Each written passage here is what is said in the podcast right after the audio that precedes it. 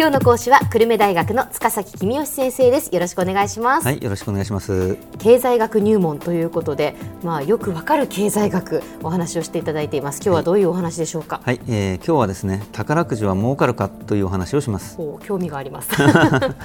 日本人は宝くじ好きですよね。そうですね。年末ジャンボなんかの売り出しには何時間も並ぶ人がいたりしますよね。はい。では宝くじを買うと儲かるのでしょうか？それを考える材料が期待値というものです、うん、期待値というのは当たった時の儲けと当たる確率の掛け算です、はい、例えばコインを投げて表が出たら100円もらえるよというゲームがあれば、うん、表が出る確率はあ50%ですから、ええ、期待値は100円の50%で50円ということになります。ほうほう。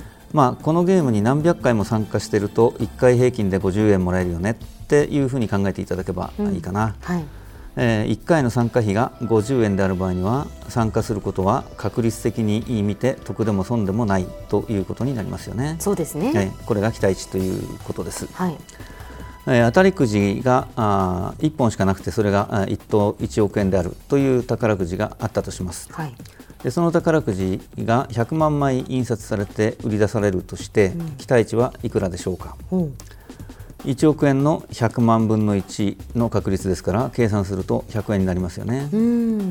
さあではこの宝くじは100円で売っているのでしょうかね？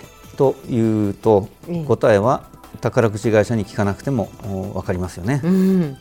もしもこの宝くじが100円で売っていたとしたら宝くじ会社は赤字で倒産しちゃいますもんね、100円の宝くじを100万枚売ると売上が1億円、うんその中から1等の賞金1億円を支払うと宝くじを印刷する費用とか社員の給料とか払えないですよね。そうですね。だから100円で売ってるわけがないですよね、えー、もちろんそうですね、えー、さあこのようにちょっと脱線しますけれども、うん、相手の目線でものを見るとさまざまなものが見えてくる場合があります、はい、相手の立場に立ってというとなんか優しい気持ちでとかそういうイメージがありますけれども、うん、そうとは限りませんよ、うん、お客さんの立場に立ってお客さんがどうやったら衝動買いをするだろうと考える広告宣伝とかですね、ええ、あのいろいろ相手の目線に立つというのはメリットが時としてありまして、うん、まあ、あの囲碁や将棋をする時なんかも自分が一番指したい手を指すんじゃなくて相手の立場に立って一番嫌な手を打つのが勝つ秘訣ですよね。なるほど。もうちょっと実用的な話をすると、詐欺に遭わないためにも相手の目線で考えるってことは大切ですね。はい見知らぬ人が絶対に儲かる話がありますけどと言ってきたらこの人はどうして私にこんなに親切にしてくれるんだろうというふうに考えましょう。ほうほうそんなに素晴らしい話を知ってるならば自分の友達とか親戚に紹介すればいいのにどうして見知らぬ私に紹介してくれるのかなと考えればなんとなく怪しそうだなっていうことに気がつきますよね。ですね、ええ、これは自分の利益になりそうだではなくて、え、相手はなぜということを相手の目線になって考えるというのは本当役に立ちますね。これもぜひ皆さんやってみていただければと思います。はい。ところであの先ほどの話ですが、はい、どうしてその期待値が損なのに、はい。はい、まあ、つまり宝くじは100円で売ってるわけはないんですよね。でもまあ、宝くじを買う人がたくさんいる、まあ、どうしてってやっぱり、それはやっぱり夢を買いたいということでしょうか、先生。あの全くその通りですね。あの、夢を買っているという要素が強いんだと思います。あのそのこと自体はもう個々人の好き好きですから、うん、合理的であるとかないとか正しいとか間違ってるとかそういうことでは全くありません。はい。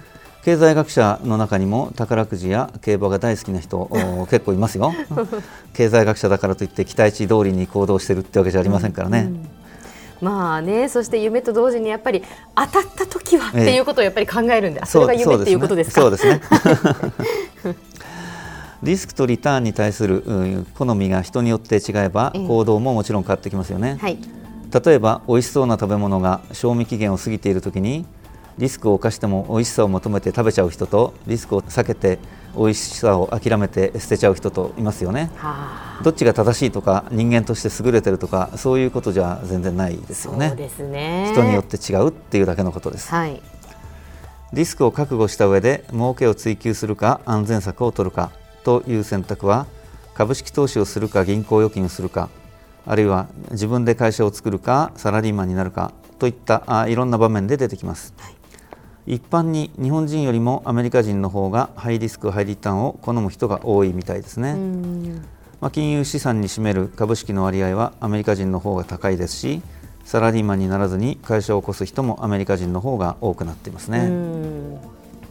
さて保険の話に移りましょう、はい、火災保険に加入すると、まあ、火事の時に例えば1000万円の保険が受け取れるとしましょう、はい、で火事になる確率が1000分の1だとすると受け取れる保険金の期待値は1万円ですよね、うん、では保険に加入するために支払う保険料は1万円でしょうか？あそれより高いでしょうか？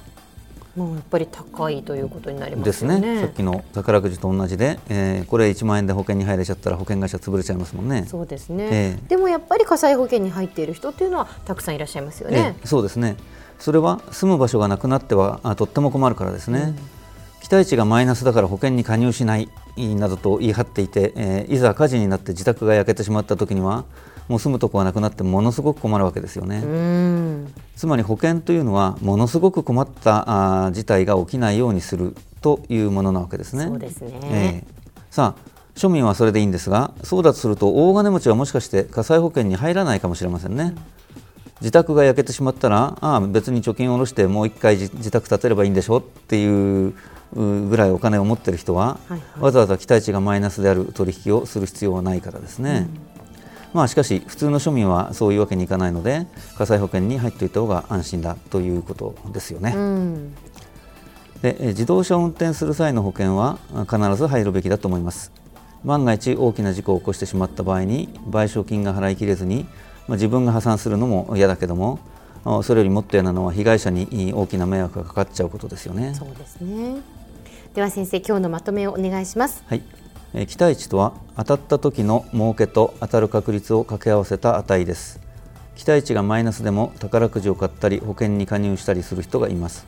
それは夢を買ったり逆に万が一の際に大変困った事態に陥るのを避けるためです今日の講師は久留米大学の塚崎君吉先生でした。どうもありがとうございました。はいありがとうございました。さてビビックモーニングビジネススクールはブログからポッドキャストでもお聞きいただけます。ビビックモーニングビジネススクールで検索してください。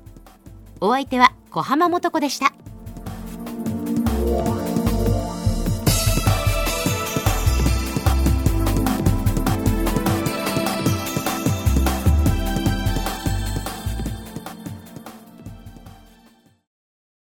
続々ぐいぐいメラメラつながる。